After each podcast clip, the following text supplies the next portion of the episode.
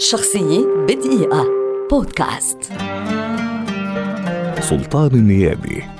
رائد فضاء إماراتي ولد عام 1981 وكان مع زميله هزاع المنصوري أول رائدي فضاء إماراتيين ضمن برنامج الإمارات لرواد الفضاء الذي أطلق في عام 2017 بهدف تدريب وإعداد فريق من رواد الفضاء الإماراتيين وإرسالهم إلى الفضاء للقيام بمهام علمية مختلفة.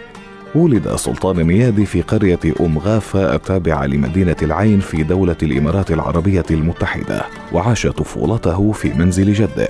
تلقى تعليمه في مدرسة أم غافة الابتدائية للبنين ومدرسة أم غافة الثانوية.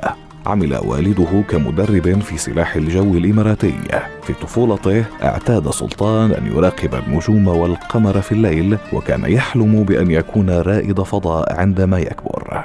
بعد إتمامه مرحلة الدراسة الثانوية التحق سلطان بالقوات المسلحة الإماراتية. سافر إلى بريطانيا للالتحاق بجامعة برايتون حيث حصل على درجة البكالوريوس مع مرتبة الشرف في هندسة الإلكترونيات والاتصالات عام 2004 بعد عودته إلى الإمارات التحق بكلية زايد العسكرية حيث درس لمدة عام ثم عمل في القوات المسلحة الإماراتية كمهندس اتصالات.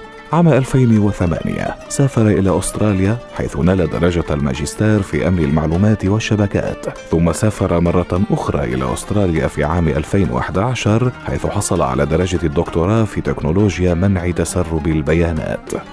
في الثاني من مارس عام 2023 انطلق النيادي ضمن طاقم مهمة سبيس إكس كرو 6 على متن مركبة الفضاء سبيس إكس دراجون انديفر في أطول مهمة فضائية في تاريخ العرب مدتها ستة أشهر على متن محطة الفضاء الدولية.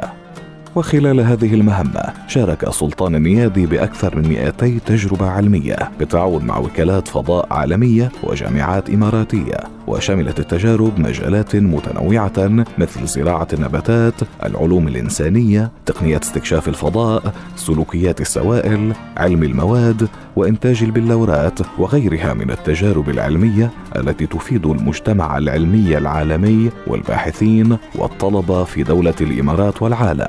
وفي الثامن والعشرين من أبريل 2023 حقق النيادي إنجازا تاريخيا لدولة الإمارات وللعرب بشكل عام عندما أصبح أول عربي في التاريخ يخوض مهمة سير في الفضاء.